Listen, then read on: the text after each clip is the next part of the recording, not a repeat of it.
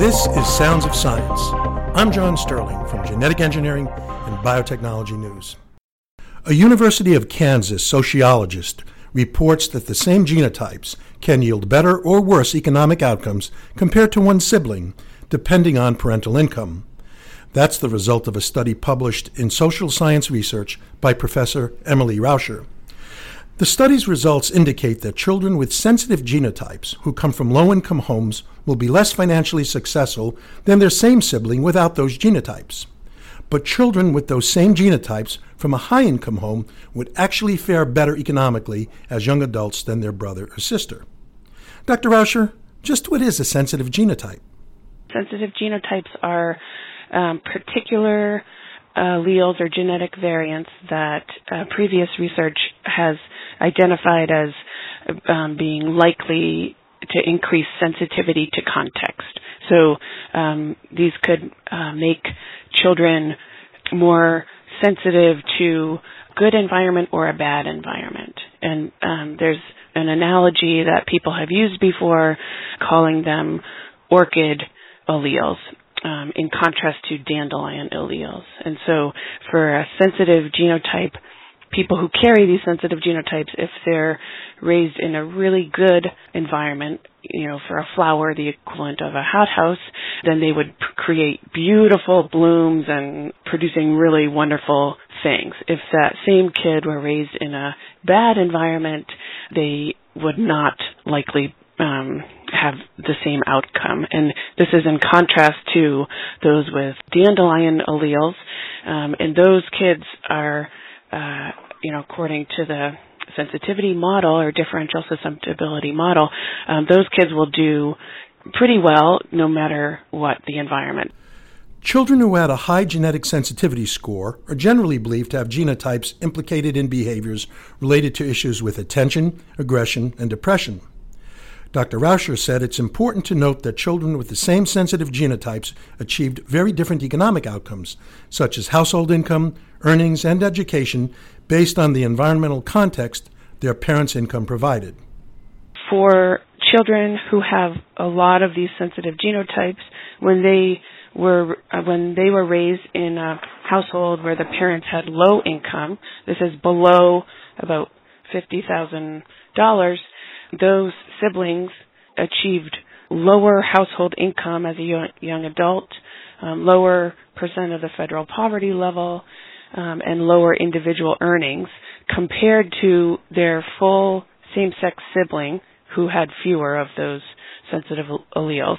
In contrast, kids with those same sensitive genotypes who were raised in a high income context, whose parents had high income, they did better than their same sex sibling who had fewer of those sensitive genotypes. So they achieved higher household income as a young adult, higher percent of the federal poverty level, and higher individual earnings compared to their their brother or sister. Dr. Rauscher's study raises the issue of why these results are so different based on genetic sensitivity. There are a few possible mechanisms. One is epigenetics, and this, as you know, is a growing area of research. So the environment could encourage like protein tagging of our genes early in life.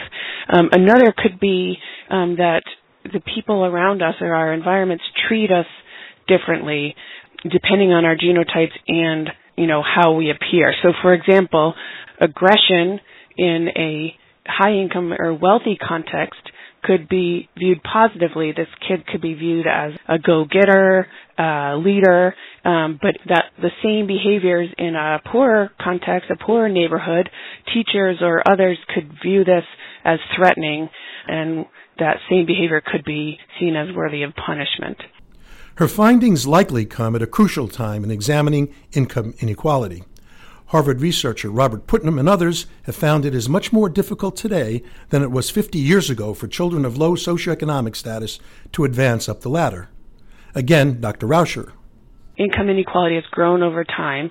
Those whose parents are at the higher end of the income distribution, they're they're getting the best of possible environments, and those at the lower end of the distribution are getting the worst of the possible environments. And these two points on the distribution are getting stretched further and further apart.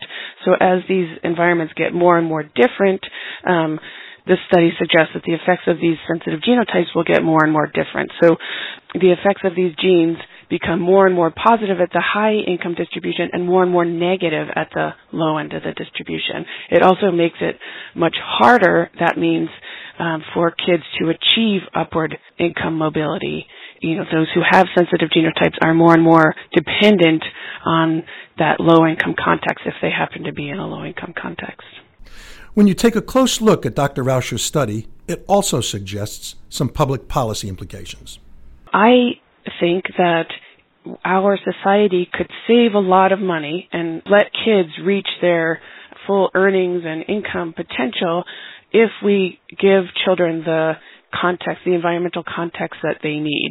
So if we could provide um, households with children a minimum basic income or some type of support to let these sensitive genotypes be positive rather than negative, then there would be much more productivity, income, you know, earning potential that our society could then gain tax revenue from, and that would save us a ton of money uh, from other social supports such as welfare that in theory if the results hold um, it would suggest that we wouldn't need so much of.